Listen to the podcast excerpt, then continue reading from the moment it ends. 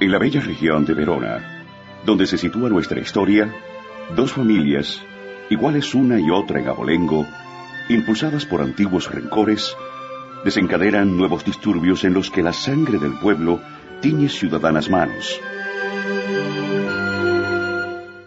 De las entrañas fatales de estas dos familias enemigas, cobraron vida bajo contraria estrella dos jóvenes amantes, cuya desventura y lastimoso destino entierra con su muerte la lucha de sus progenitores.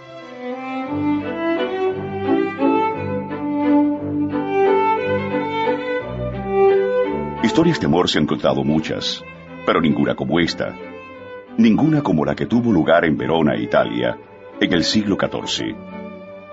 Gracias a esta historia, los nombres de Romeo y Julieta se han inmortalizado como símbolo del verdadero amor eterno. Sansón y Gregorio, dos sirvientes pertenecientes a la casa de la familia Capuleto, se encontraban discutiendo. Ambos eran fuertes y rudos, hábiles con la espada, como la mayoría de los hidalgos de Verona, y fieles a sus amos como los mismos perros. Gregorio, te juro que no vamos a tragar saliva. Estoy de acuerdo contigo, Sansón. Malditos Montesco. Cómo me gustaría que me provocaran para que probaran el sabor de mi espada. Sí. Desgraciadamente esos malditos son unos cobardes. Siento tanta rabia solo de pensar en cruzarme enfrente con alguno de ellos. ¿Cómo los podremos provocar? ¿Provocar? Es mover y ser valiente. Plantarse. Así que si te provocan a ti, tú sales corriendo. ¡Quieto! Guarda esa espada, que solo bromeaba. Bueno, no me gustan ese tipo de bromas. Pero la disputa es entre nuestros amos. ¿Por qué hemos de pelear nosotros, los criados? Porque defender el honor de nuestros amos es defender el nuestro propio. ¿Ves cómo eres un torpe? Además, me da igual. Me portaré como un déspota con esos Montesco. Cuando haya peleado con los hombres, seré cortés con las doncellas. Y las enamoraré. Cuidado, Sansón, cuidado. Por allá vienen tres hombres de la casa Montesco. Aquí está mi arma. Tú pelea, yo te guardo las espaldas. ¿Para volver las tuyas y huir, Sansón? Descuida que no huiré, Gregorio. Nah, contigo no me fío, Sansón. Ya me has dejado solo en la batalla. Está bien. Tengamos la ley de nuestra parte. Que empiecen ellos. Me pondré ceñudo cuando pase por su lado. Que se lo tomen como quieran.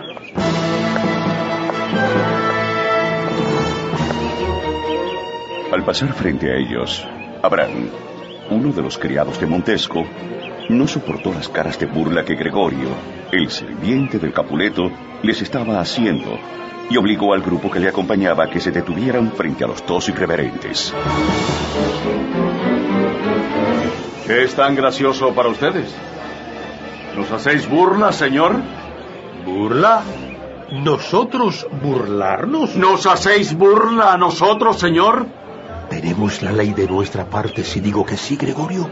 No, Sansón. No, señor, no os hago burla.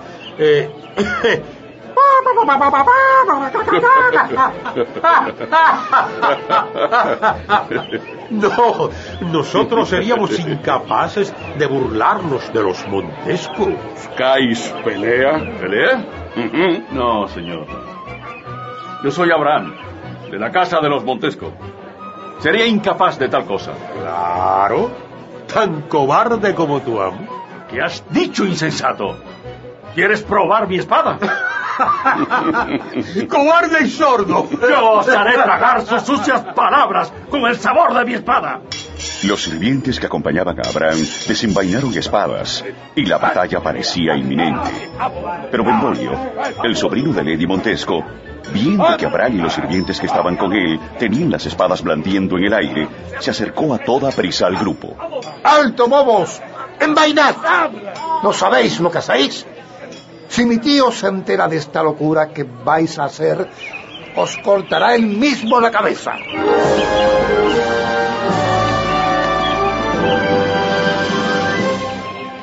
Pero Teobaldo, sobrino de Lady Capuleto, se acercó al reconocer a Sansón y Gregorio, sirvientes de la casa de su tío Capuleto.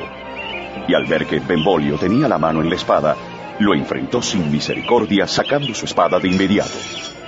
¿Con qué desenvainas contra míseros esclavos? ¡Pelea conmigo, Benvolio, y afronta tu muerte!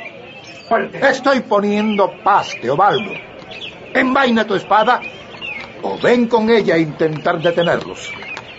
Y armado hablas de paz. Odio esa palabra como odio el infierno, a ti y a los Montesco. ¡Vamos, cobarde!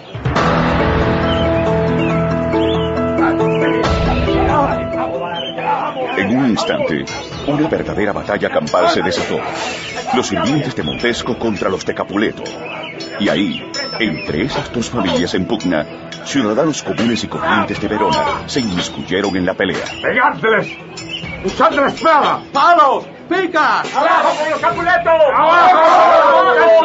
¡Abajo con los Capuletos! ¡Abajo!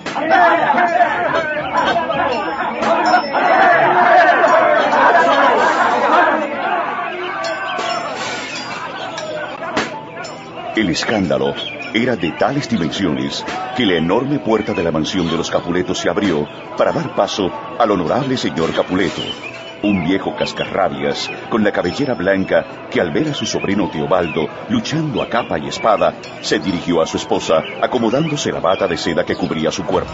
Mujer, dadme mi espada de guerra. ¿Estás loco? ¿Por qué pides la espada?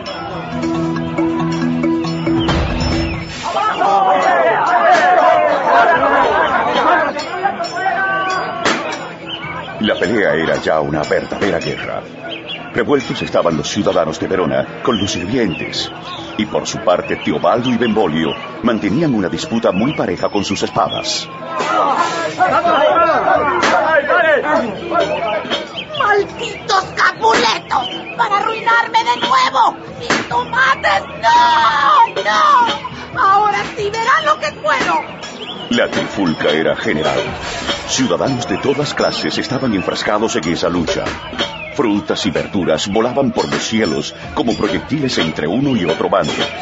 Y, para colmo de los males, se acercaron caminando el caballero Montesco y su señora esposa. Capuleto, al verlos, se dispuso a entrar a la casa por su espada, pero su esposa lo contuvo con fuerza. ¡Quiero mi espada! Ahí está Montesco, blandiendo su arma en desafío. Pero... ¡Montesco! No. ¡Prepárate, que voy por ti! Al ver a su enemigo, Montesco tomó con la mano el mango de su espada y sus ojos se llenaron de un fuego incandescente de odio. Su esposa, al ver la actitud de su adorado marido, lo detuvo por el brazo de la misma forma que Lady Capuleto hacía con el suyo. ¡Infame, Capuleto! ¡Suéltame, mujer! ¡Vamos! Contra tu enemigo no darás un paso. Eso tenlo por seguro, esposo mío. La carroza real del príncipe de Verona, de nombre Scalo, apareció con su corte real y su coche empotrado en oro y tirado por dos hermosos caballos blancos de pura sangre. ¡Yo